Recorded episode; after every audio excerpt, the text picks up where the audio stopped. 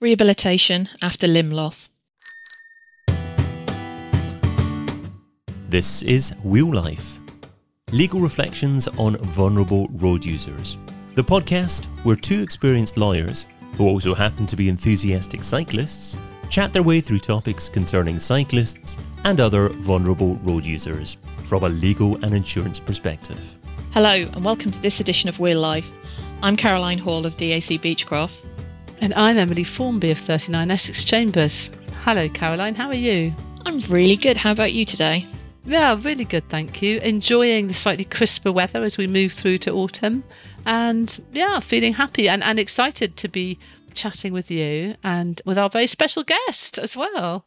Yes, we have another guest today. Today's guest is Scott Richardson, who is Business Development Manager at Pace Rehabilitation, the UK's largest independent provider of amputee rehabilitation services. And he's here to talk to us today about his own experience as a motorbike rider, an amputee, and how people can rehabilitate after such serious injuries. Welcome, Scott. Thank you very much. Thanks for having me. Oh, it's really great to have you and for you coming to sort of share your story and your personal story while also telling us a bit more about rehabilitation and your work with Pace Rehabilitation. So thanks for coming on. Thank you.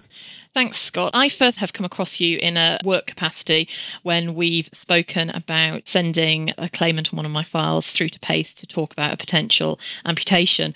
And we'll move on to what PACE can do and what rehabilitation around an amputee is moving forward later in the podcast. But first of all, let's do a bit of background about you, Scott. Before we get into Game of Thrones and Star Wars and all of those exciting things a bit later, if we go back to 2000 and the initial accident where you unfortunately lost your leg. Yeah, so um, motorcycles have been in my family in my entire life. And um, with biking also comes uh, speed. And I got into racing when I was about 17, 18 years of age and always wanted to race in the Isle of Man. And so did so at the Manx Grand Prix from the mid 90s until I finished fifth place in the senior Manx Grand Prix in 1999. And I thought, okay, time to move up to the TT where you get paid to ride rather than spending all your hard earned money. And uh, unfortunately, in my first race there, uh, touched a, a, damp patch of road and slid off uh, feet first into a dry stone wall at about over 100 miles an hour. And uh, fortunately, or luckily, that word comes up a lot in my life. Luckily, my legs took all the impact into the wall, and uh, it resulted in some fairly serious injuries and a fair bit of rehabilitation. But ultimately, they amputated my leg that evening. Um, I was in a coma for four days. I woke up without my leg and thought, this looks big. I'm lucky to be alive. Let's crack on with part two. That is quite extraordinary, if I may say so. There's not many times you speak to someone who says, Luckily, I went into it with my feet and lost my leg and thought, great, I'll get on with the rest of everything. I mean, in a nutshell, that must carry with it so many uh, nights of readjusting your vision of where your life was going and what you were going to do. Yeah, I suppose so. I mean, your pre-accident disposition plays a big role in it, and I like to think I've always been a positive person, glass half full. But racing in the Isle of Man, you know, you, you're pretty much signing your life away. If you slip off over there, there's going to be a chance you're going to come back, you know, in a box. And unfortunately, in that year, five of my competitors did. It was a bad year, and I was just thankful that I wasn't the sixth one. And uh, it gave me the opportunity to, you know, have part two of my life well, I suppose context is all. And um, if it's been something in your family uh, for a long time, that kind of accommodation of risk, but might not go there too much more. But uh, as you say, in comparison to some of your fellows, I, I could see why you do think you're lucky. But so, what was the sort of start of your journey back? As you say, you wake up in a coma, your leg's missing, and you think, lucky me. And then I was what are, what are the sort of steps from there? Well, things got even luckier. Just to go through the story. So I was after about two weeks, I was uh, due to be flown home to Luton Dunstable Hospital to be near my family.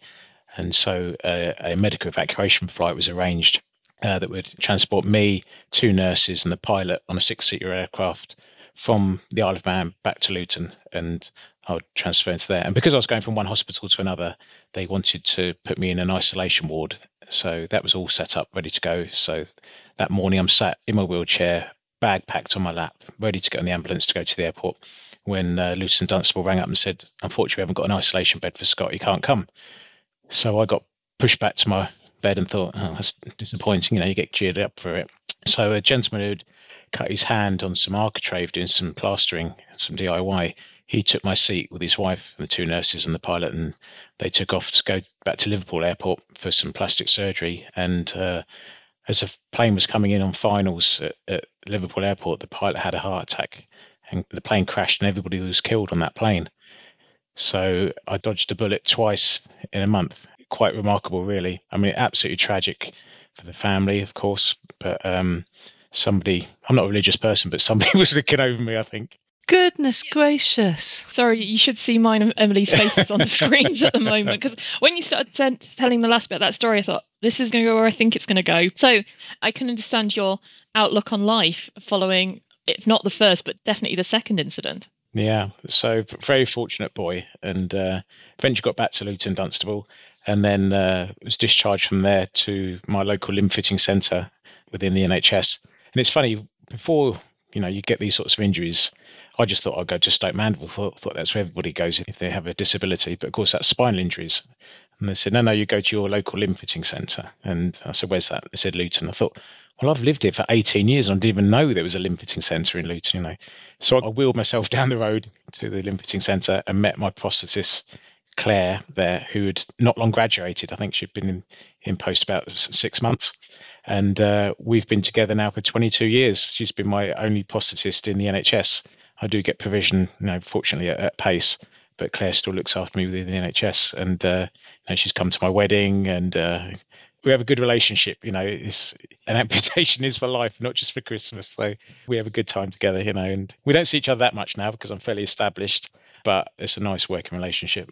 Uh, that's really interesting to describe it as a working relationship because quite often medicine is something that's sort of done to us and you go through a process and then you come out the other side and then you leave your doctor behind. I mean, there's not very many instances when you get to know a doctor or a care provider for the longer term.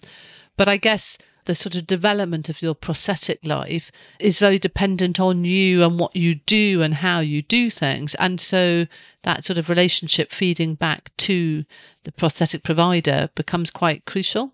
Yeah.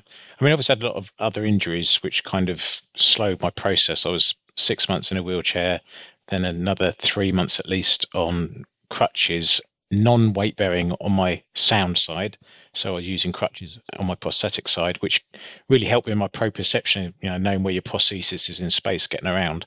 But then I had some misalignment on the sound leg. So had, I think, three different external fixators before I went down to see uh, a consultant, Mr. Groom at King's College Hospital in London, and he put a Ilizarov frame on my leg and really gave me my mobility back.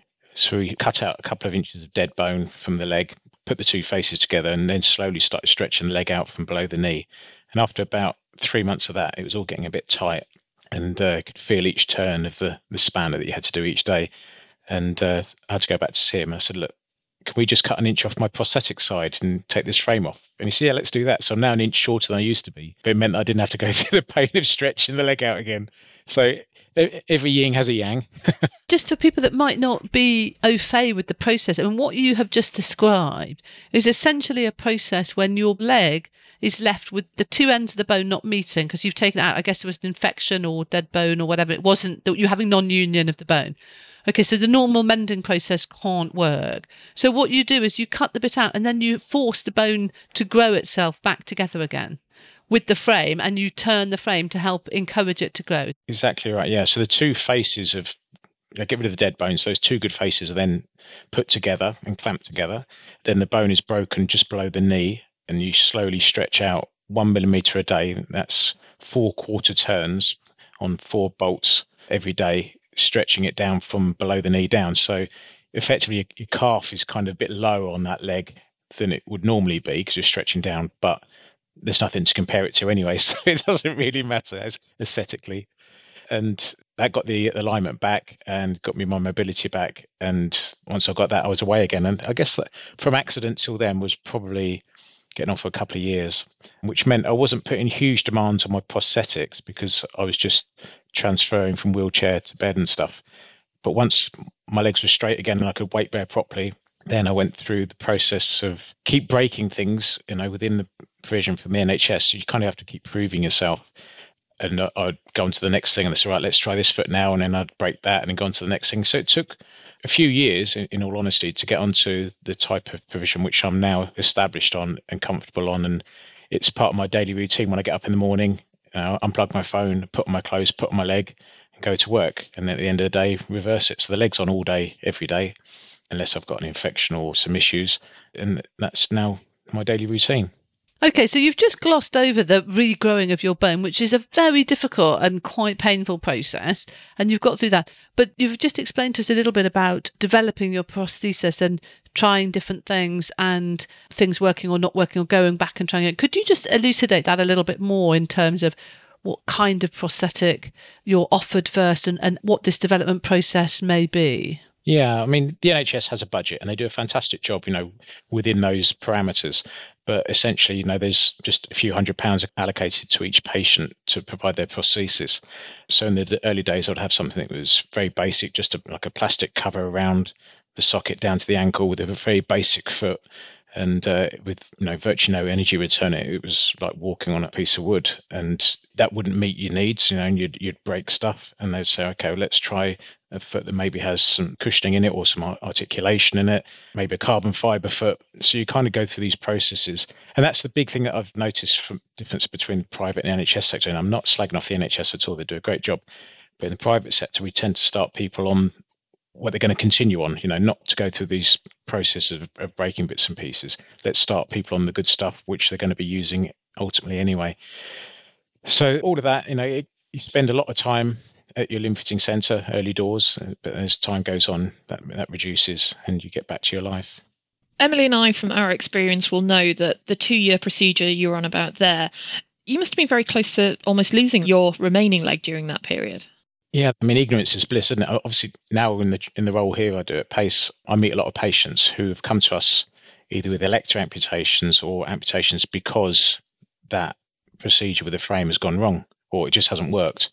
And so I, I was completely oblivious as to how risky it was, really. But it was just the next step. You know, my leg was in such a bad shape that this was the next thing to do, and I never really thought it would fail and thankfully it didn't. Otherwise, i'd be you know, a bilateral transtibial amputee, which is you know, a different level again. So I was very fortunate. I was in good hands with, with Mr. Groom and uh, haven't looked back. He gets a Christmas card from me every year. I think he probably deserves that.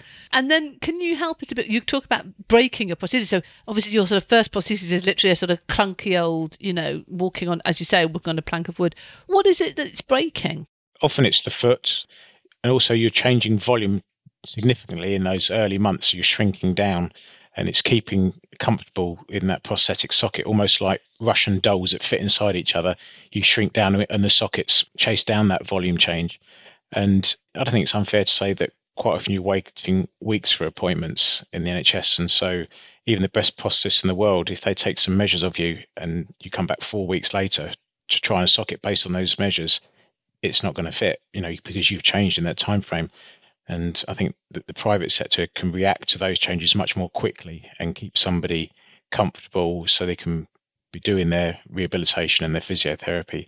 So you've talked about your prosthesis, but it's not just prosthesis on its own, it's physiotherapy and other therapies and treatments. What else were you getting during that period? Yeah, so there was some physiotherapy, but essentially, once you're able to get up off the floor safely on your prosthesis, then you're pretty much signed off in terms of physio support, and then you're away. So I spent a lot of time walking towards shop fronts, you know, glass doors, seeing how much your body was swaying side to side and trying to improve my gait. And it was kind of left to my own devices, really. It's just how it is. That's very different, you know, in, in the private sector. You get a lot more support for that. That's what you're paying for, really. So I love the idea of you walking up to glass doors so you can see yourself what you look like, but that's quite a lonely route and, and providing your own motivation must have been quite tough. I mean, I suppose is there a, now a kind of tech advancement of looking at people's gait and analysing what they're doing and helping to provide a sort of better way forward in terms of how you move and what your motion's like? There absolutely is, but that's in the private sector. You know, it's not commonly available in the NHS. I'm not here to slag off the NHS at all, as, as I've said. They get you up, standing and safe and away, and that's it. You know, it doesn't go much more beyond that. they do a great job, but the vast majority of amputees in the in the country, I think it's like 80, 85% are through vascular disease or diabetes, and they're not putting tremendous pressures and demands on their prosthesis. So when somebody turns up maybe with um, know, amputation due to sarcoma with cancer or a trauma without a litigation claim behind them, they don't quite fit that model or you know they, their demands are much greater. And we see patients know here who come to self-fund. And, it, and it's it's hard because prosthetics are expensive and it is a lifelong condition. You know somebody could pay 15 20,000 pounds for a prosthesis and nine ten months down the line you know it's not fitting them so well it's a difficult conversation to have but we have a few tricks up our sleeves, or the prosthetists, the clinicians do here to get more longevity out of sockets and clever use of various materials and stuff. It, it's an expensive business, I'm afraid. So we've spoken about your experience, which was through your racing. Emily and I deal with claims from both sides of the spectrum following an accident, and we instruct various organisations to assess somebody following an amputation. Say a cyclist who's come off and had an amputation and they come to pace. What is the approach in terms of getting that person from the first injury through to walking out the door independent at the end of the process? Sure. Well every single person who comes to us regardless of who's funding it whether it's litigation or self-funding we carry out a clinical assessment and that's typically with our multidisciplinary team certainly at least a prosthetist and a physiotherapist and they'll get a little bit of background about the person, person they were pre-accident, what their current situation is, and what their aspirations are, and from that make their recommendations and prescriptions for the prosthetic and associated therapy services to let that person advance and, and restore their life. They take that report away and can make an informed decision from there. Some people come back, some don't, some stay in the NHS. Some people they get the funding through the litigation claim and we can get started with them. But ultimately it's an absolute team effort. And aside from the physio and prosthetist, we have occupational therapists, we have counselling from clinical psychologists.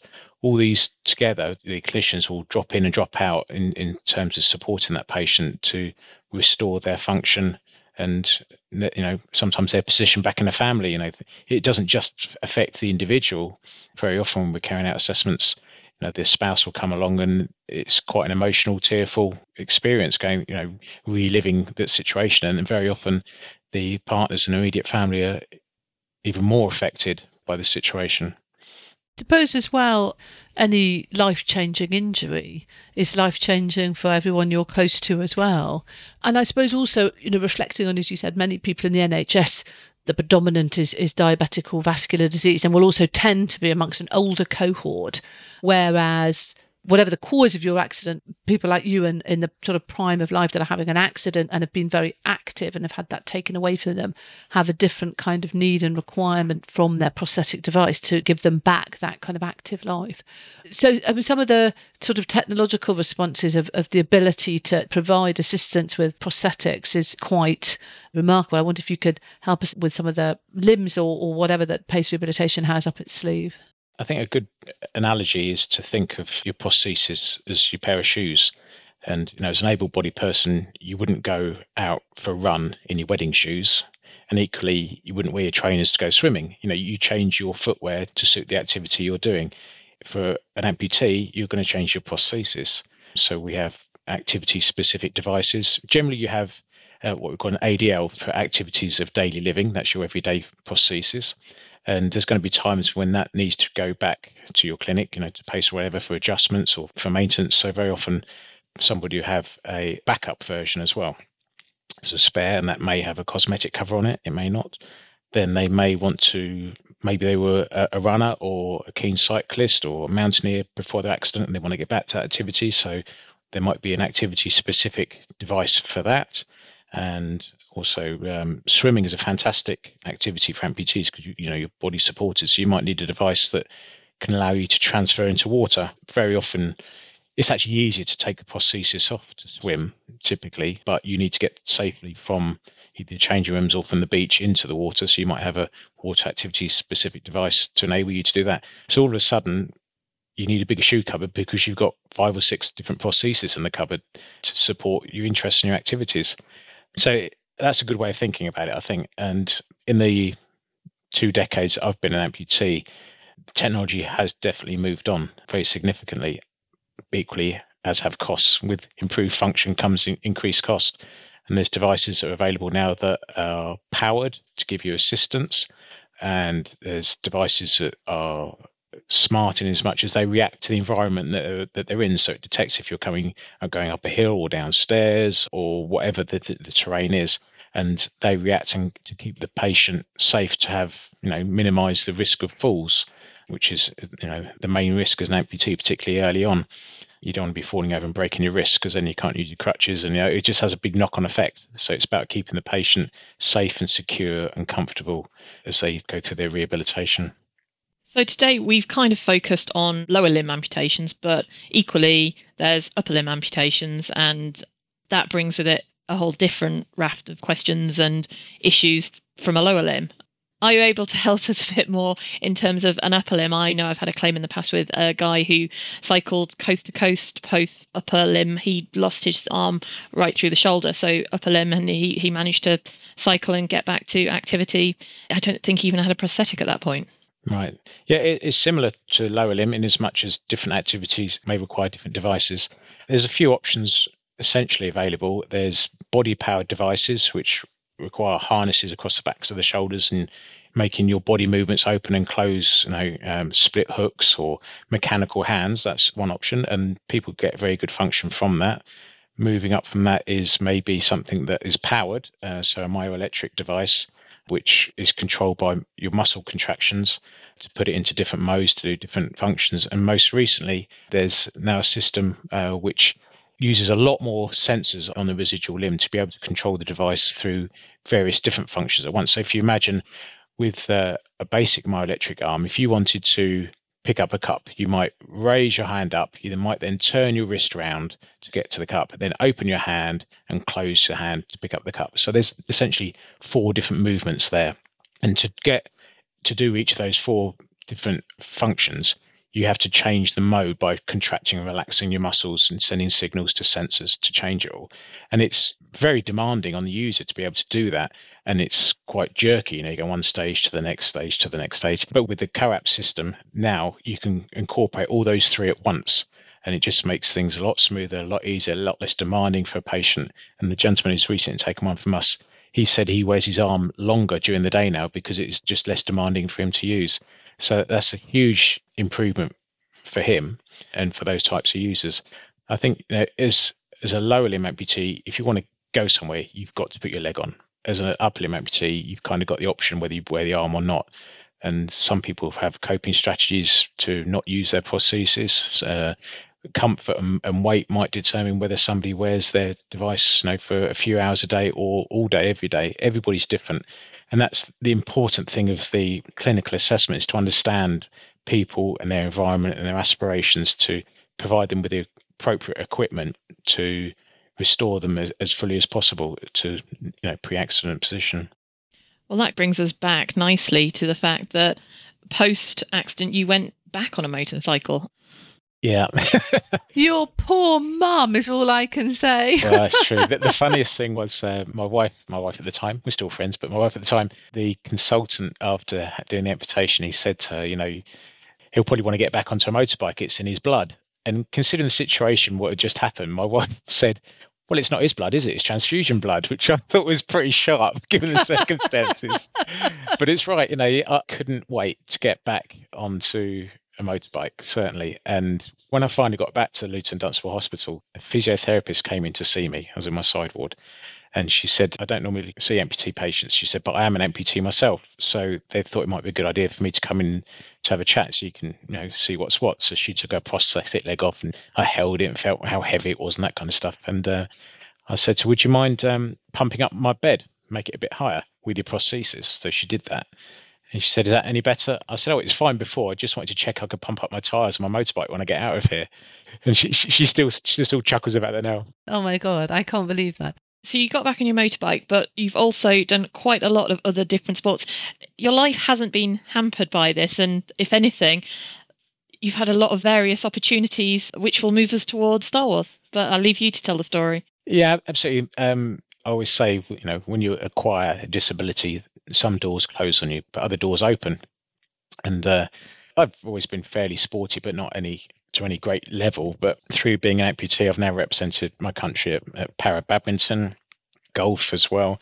And these things would never have come along before. You know, I might have been playing at club or county level, but to represent your country is a, a very special thing. And, and uh, so that kind of feel like it's enriched my life. And uh, I do quite a bit with the military services and being a casualty, you know, blown up soldier, get thrown out the back of a Land Rover with a, a severed limb, screaming and hollering, and somebody comes and kneels on your groin, gets a tourniquet on you, puts you on the back on a stretcher, onto a helicopter and away again. You know, that, that's great fun. And off the back of that, I got contacted a few years back by a military guy saying that there was a an agency looking for amputees and to get your names down, boys. You know, he sent it out to a couple of hundred people. I thought well, I've got nothing to lose, so I enrolled with an agency called Pop, and uh, literally six days later, I got an email. Can you be at Pinewood Studios for a fitting? And now Pinewood's just 20 minutes from my office. So I thought, yeah, okay, I'll be there. So I turn up and they say, Are you Scott? Yep. Are you here for your fitting? I was like, Yep. Didn't know what that was going to be. They said, Okay, can you just give us your camera phone? And they put some tape over the camera lens and got me to sign his piece of paper and said, Right, just go through that door there. And I went through and I'm looking at R2D2 and C3PO and there's a Chewbacca and I'm thinking, what could this be? you know? So you had no idea no you were idea walking onto a set of Star Wars. That is amazing. So they said, right, let's take some measures of you. And they took measures and said, right, come back next week and we'll start your costume fitting. And I'm like, okay, is that it? And they said, yeah, yeah. And they had a tiny little black and white pencil drawing of this creature that looked like a toad, sort of alien, with a prosthetic leg that was the shape of like, like a funnel. And they said, oh, that, that's the character we're making you in. You're just going to be background person in, in, this particular scene. But we can't tell you what the film is. We're not allowed to mention what the film is. I thought, yeah, yeah, I wonder what it is. so this we went through this process about six times, I suppose, gradually refining the costume. And then uh, towards the end, they said, uh, they came up to me and said, um, Scott, I hope you don't mind, but we'd like to put some animatronics in the head to make it move and come to life a bit more. So, would you have any objections to that? I said, no, of course not. It's absolutely fine. So, uh, made this head that it blinked and all these facial features, you know, could be controlled remotely. And then we had to do a show and tell. There was about 50 of us, 60 of us, all background crew, or so cast extras. And uh, J.J. Abrams, the director, came round and he saw this head and everything moving. He said, "Oh, we need to feature this guy more. Bring him to the front. Bring him to the front. Actually, um, give him some lines." So all of a sudden, I've gone from being at the back to a speaking part. Then I had to have my costume sort of captured while I was in it.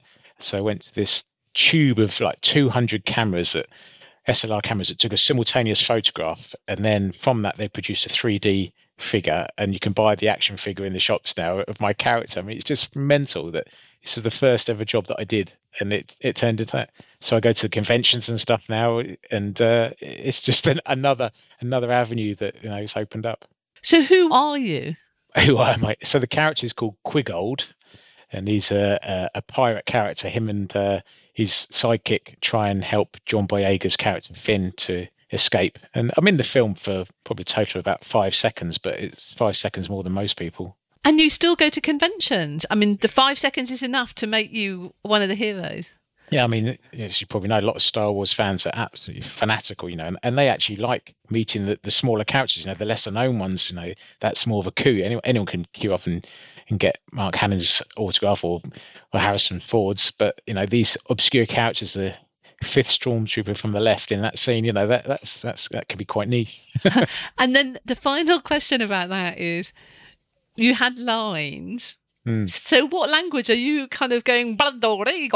Pretty much, yeah. That's all dubbed. That's dubbed. I mean, I couldn't see or hear anything inside the costume. I just had an earpiece, and they would say, "Right, Scott, the cat, you know, John's on your left now." So then you would turn and react to him, and it was just basically acting in the dark. It was exhausting. I mean, I couldn't believe how hard it was. Um, I had to walk up some steps as well, which was just I had to walk backwards before to kind of pace it out so I could walk forward, step up confidently uh, up the stairs. And with film work, you do that 20 times. You know, there's so many different takes. It's just absolute different world than something I never would have had the opportunity to experience, you know, with all four limbs. So that's another bonus. Well, I do know that my brother is going to be very uh, interested when I tell him that fact later today. And he's not a proper Star Wars geek, but still it'll be, really? Yeah. I think it is amazing that you are also our first film star. I mean, that is quite the thing. That's brilliant, hilarious. I was on uh, Game of Thrones in the first episode of the new series the other day. Somebody sent me a video clip of that having my legs severed off by a knight in a medieval jousting scene, and then dragged up the road and screaming and hollering. So all the the screaming and hollowing we do with the army came into good practice there. That's the latest TV or film big screen appearance. so did they give you a limb and then they literally cut it off? Yeah, we, we spent a lot of time making this remote control hinged leg so that as the guy struck me, a guy offset would push the button that would release a lock so the leg would collapse as he struck me. And we trialed and tested this for weeks. And then when we got on set, it broke. So we used a cable tie. oh, that's brilliant. We could chat about this all day. It's absolutely fascinating. You've digressed a little bit. Oh, but... no, no. I think it is completely on point. But I mean, it's absolutely fascinating to hear about everything that you've done and everything that's come your way. I think you cover two aspects. You're an amputee who's lived a very full 22 years since he lost his limb, but also your day to day experience at work and knowing what faces an amputee and what rehabilitation experience they're likely to have these days. Yes, that's absolutely right. Sometimes you have to think back to what it was like because it is tough in the first couple of years. You know, it's a pretty rotten time. Your life's turned upside down, and you, as I say, you know, chasing down these volume changes and legs don't fit. You know, it takes a while to get established. But myself and my colleague Jamie Gillespie, is a prosthetist fellow amputee. You know, we don't always walk around in shorts. Sometimes we have our trousers on, and uh, patients will meet us a couple of times, and maybe they're struggling, and they say, you know, you don't know what it's like and you kind of roll up your trouser leg and they go, ah, okay. And you see their brain working, thinking, I, I never noticed that you wear prostheses and thinking, I want to be where you are. You know, obviously there's years of experience behind that, but it's hopefully giving them a little bit of encouragement that things can get better and you can get back to leading a very full and functioning life. Obviously, it's harder the higher the level of amputation above knee amputees, so much harder. Energy expenditure, costs, just the comfort. You know, the socket's a lot more intrusive. It's right up in your, in your groin area. So I've kind of got the easy gig being uh, below knee. It makes things a lot, lot simpler. Well, I, I think that's a significant testament to you that you say you've got an easy gig. But I think also, you know, as you saying that idea of people being able to see the lived a life is possible. And maybe that was what you also got from your physiotherapist when she came to see you with her amputation. And, you know, as you say, pumping up the bed to show you what can be done, but just that recognition that there is life after amputation and indeed a full and good one. And thank you so much for coming along today and sharing your story with us. I really do appreciate it. It's been a real pleasure to meet you and chat about it all. I could talk about myself for hours. but I mean, I'm in quite a fortunate position. we get to try out some of the kit and technology sometimes before it's commercially available, uh, sometimes at launch, and then a salesman say, oh, "It does this, it does that, and does the other." You put it on, you go, "Well, no, actually, it doesn't." Or, "Yeah, yeah, I can see the benefit of this," and we can try stuff out, and then it's easier to recommend to patients for the clinicians to recommend. It's just you know another it's a USP, I suppose, being at Pace, but um, it's a good one. It's, it benefits the patients. The ultimate consumer guide. well, I think for Emily and I as well, it's bearing in mind we deal with claims where we deal with amputations. It's good for us and for the people who listen to this podcast who deal with similar claims to see where the ultimate outcome can be, kind of thing. Yeah. So it's really useful. I always think it must be frustrating from a defendant's side that essentially you're just seeing a reference number here or writing checks to somebody you never meet and I understand the litigation process, but if we can make it slightly more personal and understanding of what difference it's making to an individual, you know, okay, we are asking for another fifty thousand pounds for this prosthesis, but this is what it can do for that individual on the human level. You know, that's much more powerful. And we organise annual conferences and invite everyone who's involved, all the key stakeholders in the personal injury claims, to be involved in that and to see the difference it makes at a human level for individuals. And I think that's really important for the insurers and defendants to have that opportunity.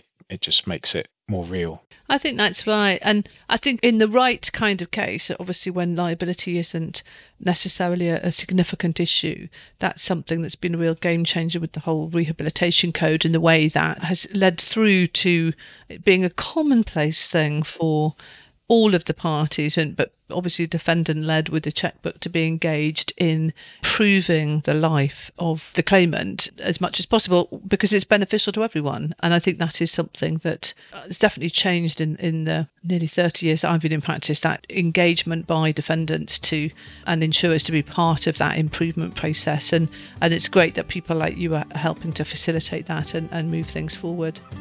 Well, thank you very much for speaking with us today, Scott. I've really enjoyed it. Thank you. Thanks for the opportunity. Oh, I've really enjoyed it. I can't tell you how exciting it is to have had our very own film star as well. Thank you so much for your time. It's been a real pleasure to meet you. You're very welcome. Thank you. See you next time, Emily. See you next time, Caroline. Bye. Thanks for listening. Wheel Life is brought to you by international law firm DAC Beachcroft and Barristers Chambers, 39 Essex Chambers. Discover more articles, podcasts, and webinars over at dacbeachcroft.com and 39essex.com.